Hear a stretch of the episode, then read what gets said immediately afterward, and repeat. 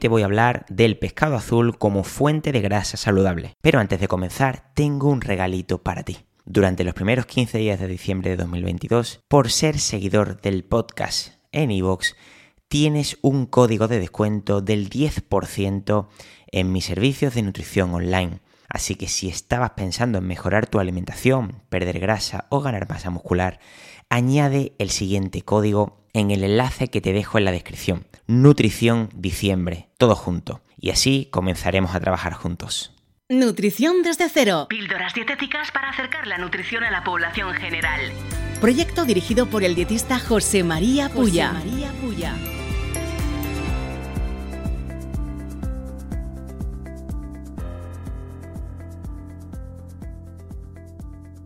Además de la grasa, el pescado azul es al final un alimento alto en otros nutrientes como pueden ser las proteínas, vitaminas o minerales. Pero hoy vamos a centrarnos simplemente en su fuente de grasa.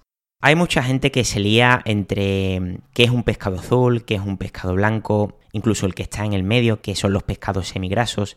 Cuando nos referimos a pescados azules, nos referimos a pescados como el salmón, el atún, el boquerón, el pez espada, salmonete, sardina, caballa, muchísimos tipos de pescado que se encuentran tanto frescos como en conserva o en semiconserva. Como veis, hay bastantes tipos de pescado azul, por lo que realmente hacer una generalización es totalmente imposible. El tipo de ácido graso mayoritario son los poliinsaturados, preferentemente el omega 3. Son conocidos popularmente, dependiendo del contenido graso, porque podríamos considerar también que el pescado semigraso está entre el 2 y el 5 o 6% de grasa. El pescado azul o pescado graso, según la legislación española, tiene que tener más de un 6% de grasa. Y su perfil de ácido graso suele ser mejor que el de la carne. Por eso siempre se dice que el pescado es más saludable que la carne. Y es que lo es. Aproximadamente suele tener un 40% de ácidos grasos omega 3, que son ácidos grasos poliinsaturados, un 30% de ácido oleico, que son monoinsaturados, y también un 30% de ácido palmítico y mirístico, que son dos ácidos grasos saturados.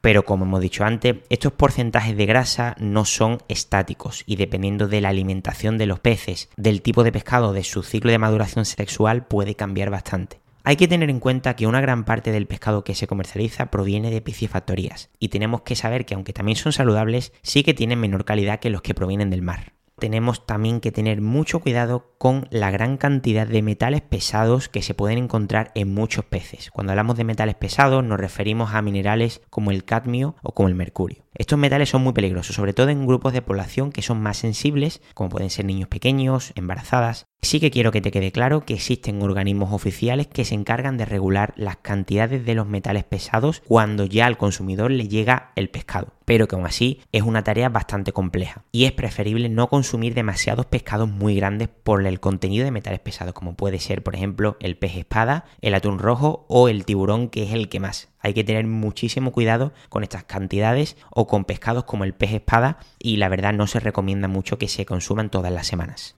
Espero que te haya gustado este episodio y nos vemos en el siguiente. Un fuerte abrazo.